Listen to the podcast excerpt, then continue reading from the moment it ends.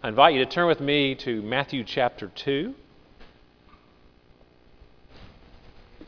I'm ready to get back into our study of 1 Peter, but the next section is on husbands and wives, and I felt like as we come to the Lord's table that maybe reflecting on the wise men would be a better choice for a day when we come to the table.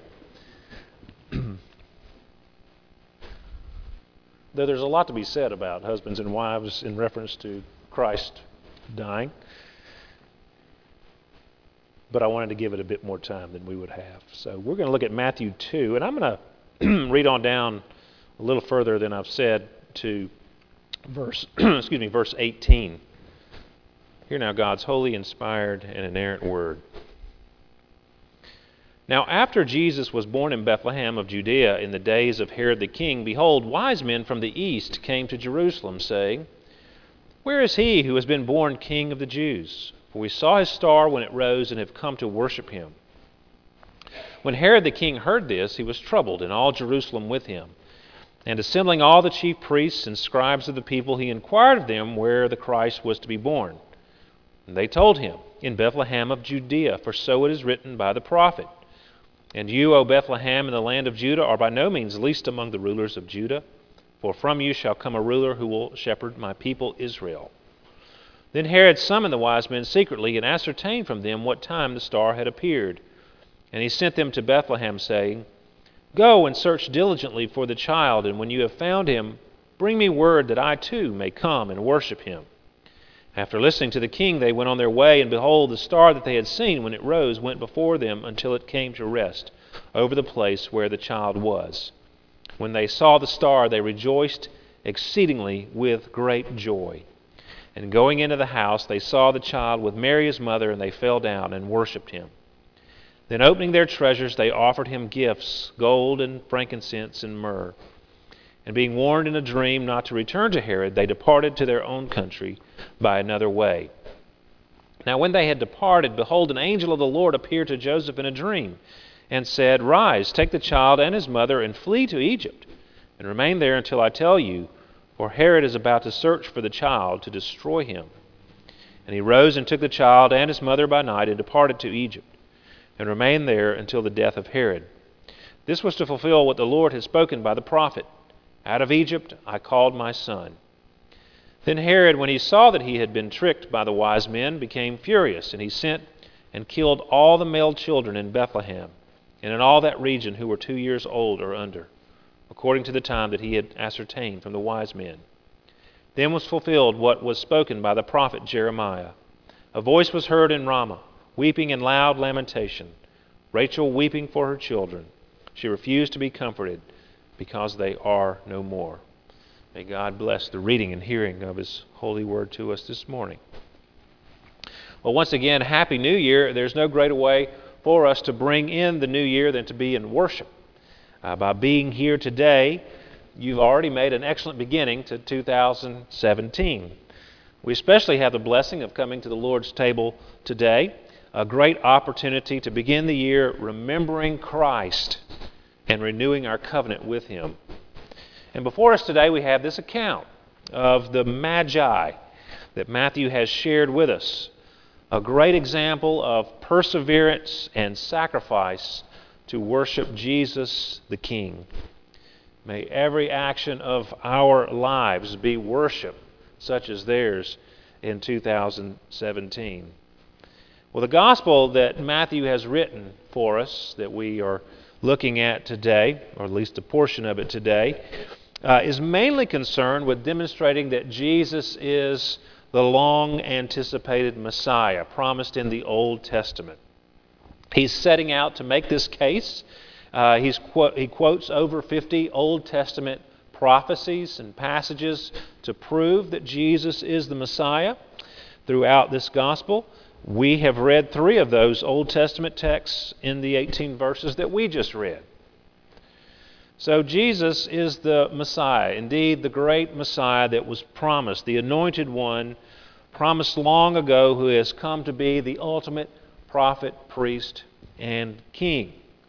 we see his greatness expounded throughout the Gospel of Matthew But really, uh, especially here in these verses that we have read, we see his greatness, his, his being the Messiah, and this great king, uh, laid out before us in at least two ways, two ways that I want to expound upon today. First, we see his greatness shown by his worshipers. And then, secondly, and oddly, we see his greatness shown by his enemies. Let's first look at these worshipers, these magi, these wise men from the east. Uh, the word for wise men here uh, is magi. They were probably from Babylonia or Persia, what we would consider modern day Iraq, that area. Uh, they may have been from some other part of Arabia. In that area was where they were from. Magi were wise men in the sense that they were seers who interpreted dreams. They were diviners. Um, they were experts in astrology and astronomy. Uh, kind of, kind of like wizards, if you, uh, you know, to put it in Harry Potter parlance. They studied potions and they studied spells and they looked at the stars and they tried to find all kinds of wisdom in, in many places. We, we actually get our word magician from this word magi.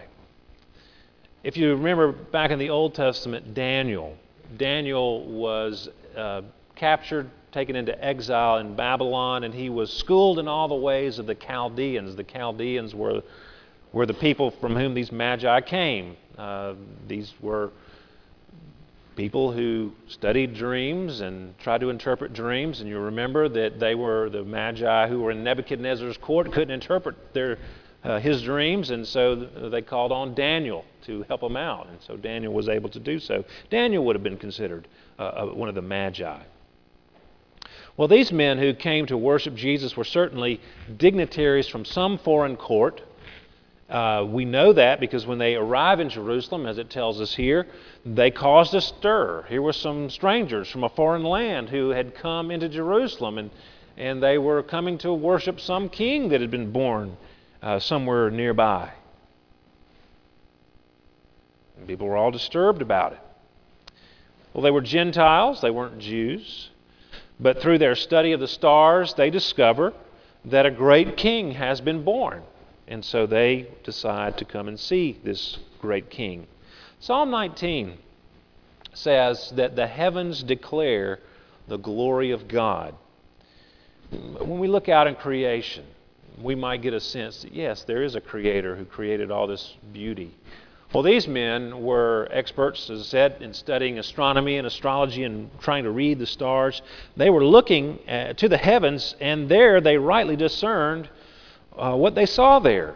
And they traveled thousands of miles in response to what they saw there. This star that was an in- indicator that one had been born king of the Jews. And you notice that when they uh, come and they express what they want to do, uh, they say, it's, they want to come and pay homage to this one who has been born king of the Jews, not has been born to become king of the Jews. They say, He's already the king.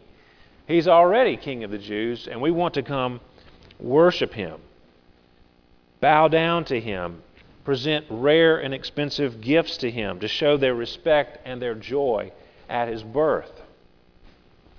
Their only recorded words in this whole account is, Where is he who has been born King of the Jews? For we saw his star when it rose and have come to worship him.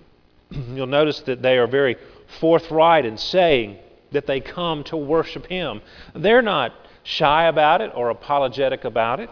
It's a, it's a natural response to, for them to come thousands of miles to worship this great king. And the word for worship used here, in, uh, it's used throughout the New Testament, but it's only used in reference to a divine object or a supposed divine object. And I don't mean that, that in reference to Jesus. Either Jesus is worshiped using this word, uh, or, for example, someone may worship an angel For example, John in Revelation, when the angel appears to him and he bows down to worship this one, and he says, You know, don't worship me, worship the Lamb. The word is only used as a, in reference to a divine object. So they have come to worship a king, but one who they consider God. But they've lost the trail.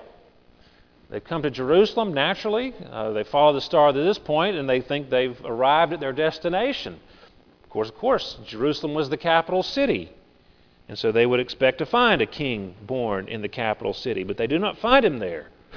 And after the interview with Herod, uh, they continue on their way. And then the star reappears and leads them to Bethlehem, and it says there, it's a wonderful verse, they rejoiced exceedingly with great joy. When you read that in the original language, they it's like they were overjoyed with great joy. I mean, it's, in other words, they did their happy dance. They saw that star and they broke out. They were so excited they were probably jumping around and hooting and hollering, and they, they went in to worship because they were single minded to go and worship this king. And they thought they lost the, the, the trek. So they get so they get there. They they go to Bethlehem, a few miles outside of Jerusalem, to the city of David, where Jesus was born to fulfill the messianic prophecy. They bowed the knee, presented their gifts. They were the first of many Gentiles to worship Christ. We are here uh, as their their uh, after after people, people who have come after the the Magi. We Gentiles too are bowing the knee and bringing our worship to Christ. Well, we see that these, these foreign dignitaries come to worship him. Jesus must be a great and important person, and they certainly were right in their understanding that baby Jesus was important and great before he actually did anything at all. I mean, he's just a baby, he hasn't done anything, but yet they're coming to worship him, to pay homage to him. They spared no effort they spared no time or expense. Their journey could have been two years. And when Herod asked them about when they saw the star, that's how he ascertains to start murdering babies two years older, two years old and younger. So they've been on a long journey, and it's one that to them is well worth it. So they spared no effort, time, or expense. These gifts that they brought, the, the gold, the frankincense, and the myrrh, were very expensive and rare gifts. And Jesus hadn't even done anything yet. What about us? Think about us. We know that everything Jesus has done. We know what he did throughout his life. We know what he did in his death and the meaning of that. We know that he rose from the dead. Do we worship him the way the the Magi came to worship him. Will we worship him this year? Not just on Sundays, but will we live a life of worship, ascribing worth to him, uh, obeying him, listening to him, considering him in every decision that we make and everything that we do? I point you to that quote from John Calvin on the front of the bulletin. If the sight of a star had so powerful effect on the Magi, woe to our insensibility who, now that Christ the King has been revealed to us, are so cold in our inquiries after him. I want to encourage all of us to inquire after Christ, to seek Christ like the Magi did, to worship Christ, to bow the knee before him and proclaim him your King today and throughout this year and for the rest of your lives. So Jesus' greatness is shown by these people who come to worship him. Uh, they, they, they made a lot of effort to come because he's worth it. We should too. Well, Jesus' greatness is oddly shown by his enemies as well. We see this uh, from two, uh, two avenues. First, we've got the religious leaders. when Herod inquires of the religious leaders, uh, he asks, you know, where and when's the Messiah going to be born? And they point him to Bethlehem. They say he's supposed to be born, the Messiah is to be born in Bethlehem of Judea, verse 5. And then they quote the prophecy concerning Bethlehem. But you'll notice here that Not one of the scribes, not one of the religious leaders, the high priests, not one of them bother to accompany the wise men on their journey. They don't show up at the house. They don't come to worship Christ or to present anything to Christ. These people have come from uh, thousands of miles to, and they're saying that here's one born king of the Jews, and they rightly identify that it's the Christ. You know, Herod talks, uh, where's the Christ to be born? They're rightly saying that he's the Messiah. They know he's the Messiah, yet they can't be bothered to go and investigate for themselves, let alone worship him. It was just a few miles from Jerusalem to Bethlehem. Yet they didn't even bother to inquire. You would think religious people would at least be interested to check it out, but they don't. And then there's Herod. This is Herod the Great. There are several Herods throughout Scripture. This is the first of the Herods. He started the, the Herodian dynasty. Uh, he's styled here as a king. He wasn't really a king, he was governor of Judea. He was uh, put in place by the Romans. He wasn't Jewish. He was actually of Edomite descent, and if you go back in the Old Testament, the Edomites were the descendants of Esau. Jacob, Esau, brothers, twin brothers. Uh, Jacob, of course, is the one uh, who's the, the line through which we get the nation of Israel. And through Esau comes the nation of Edom. Herod was from, from those, that group. So he wasn't G- Jewish. He reigned a long time there, uh, 40 years or so, and he was a tyrant. He was a horrible human being, but an effective leader. He had a lot of building projects that he accomplished, namely, or most importantly, the temple. He rebuilt the temple, the second temple, the, the, the Herodian temple, uh, and, and he spared no expense doing that. And he had many other building projects as well. Masada, uh, the great fortress was one of those, and, and many others throughout Judea. Uh, even though he was a great builder, he was, and, and also he kept the peace with an iron fist, uh, he was a tyrant. He put to death one of his wives, killed at least three of his sons. Uh, he was willing to put anyone to death to further his agenda, as we see here in the text before us, putting to death even little babies. So he was not popular. He tried to gain favor from the Jews. That was one reason why he built the temple. But they didn't like him because of his tyrannical ways. But we see Herod here, instead of inquiring about Jesus, he wants to put him to death. He's greatly troubled, and all of Jerusalem with him, verse 3 tells us, when he encounters these foreign dignitaries who come to worship the king, and the fact that they say that one born king of the Jews is, is, has arrived. I'm sure he was jealous and wanted to protect his own power. It reminds me of, of the Jewish leaders when they actually did put Jesus to death. If we let Jesus go on this way, the Romans will come and take our place in our nation, they said. And so they crucified Jesus. Herod was of the same cloth. He put people to death. He was seeking to put Jesus to death, this Messiah to death. Well, you know, you can look at that and think, well, that's why does that show that Jesus is great? Well, he was obviously a threat to Herod but a lot of people were a threat to Herod, and he would kill a lot of people. It was not something that was unusual.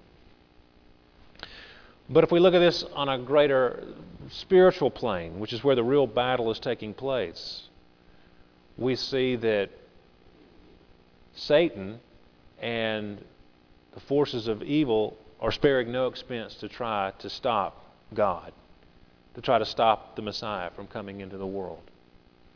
In Revelation 12, there's an interesting passage. It says this A great sign appeared in heaven a woman clothed with the sun, with the moon under her feet, and on her head a crown of 12 stars. She was pregnant and was carrying out was crying out in birth pains and the agony of giving birth. And another sign appeared in heaven behold a great red dragon with seven heads and ten horns, and on his head seven diadems.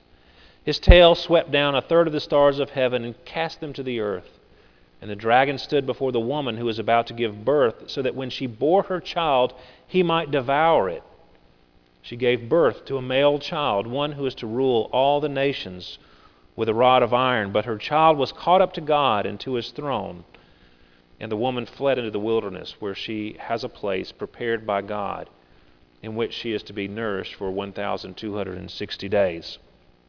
Well, that's worthy of a, of a sermon all of, unto itself, but suffice it to say that this is referring to Christ's birth. Uh, the, the child is being born is Christ because it tells us that he's the one who is to rule all the nations. And he was caught up to God and to his throne, the ascension of Christ. So Christ is born, but the dragon is symbolic of Satan wants to devour the child. And the woman, uh, we're tempted to call her Mary, but probably most likely that's a symbol of the church because at the end she's exiled into the wilderness. Jesus came from the people of God, he was one of the people of God. So the church, Old Testament church, gave birth to Christ in essence. He came from uh, the, the tribe of Judah. He was one of God's people.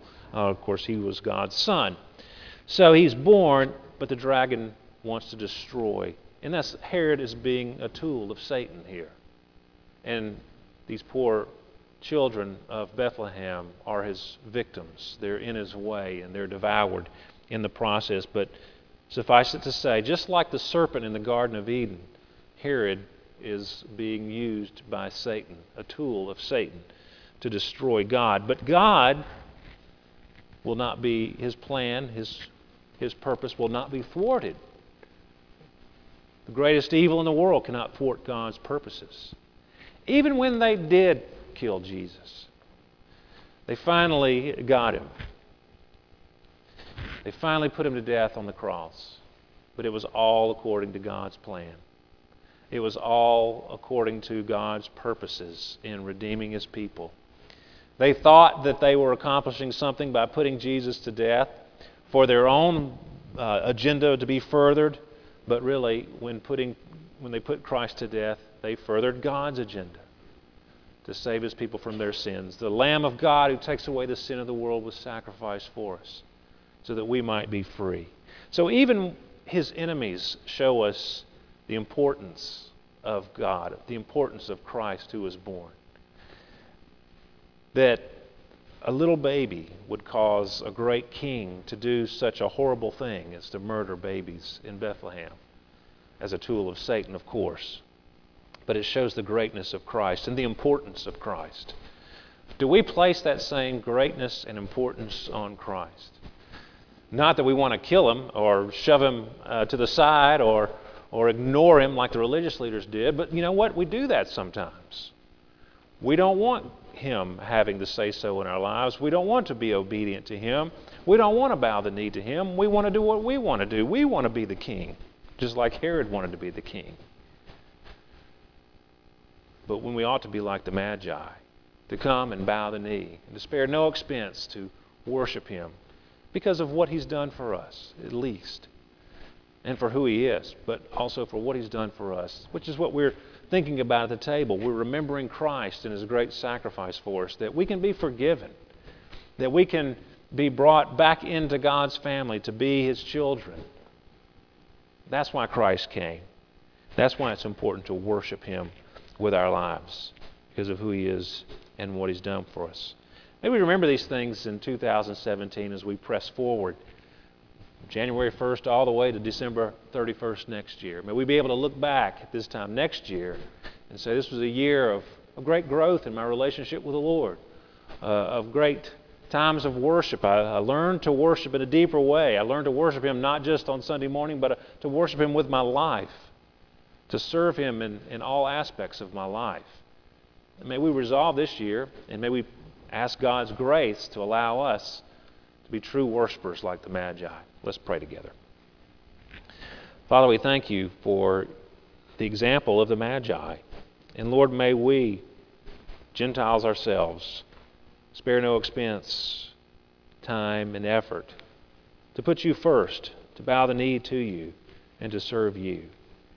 And Lord, we pray now as we come to your table that we would indeed recognize our sinfulness, our need for you, and to enjoy the grace that we find in Christ Jesus, the forgiveness of sins, the promise and hope of a future forever with you when we pray this in Jesus' name.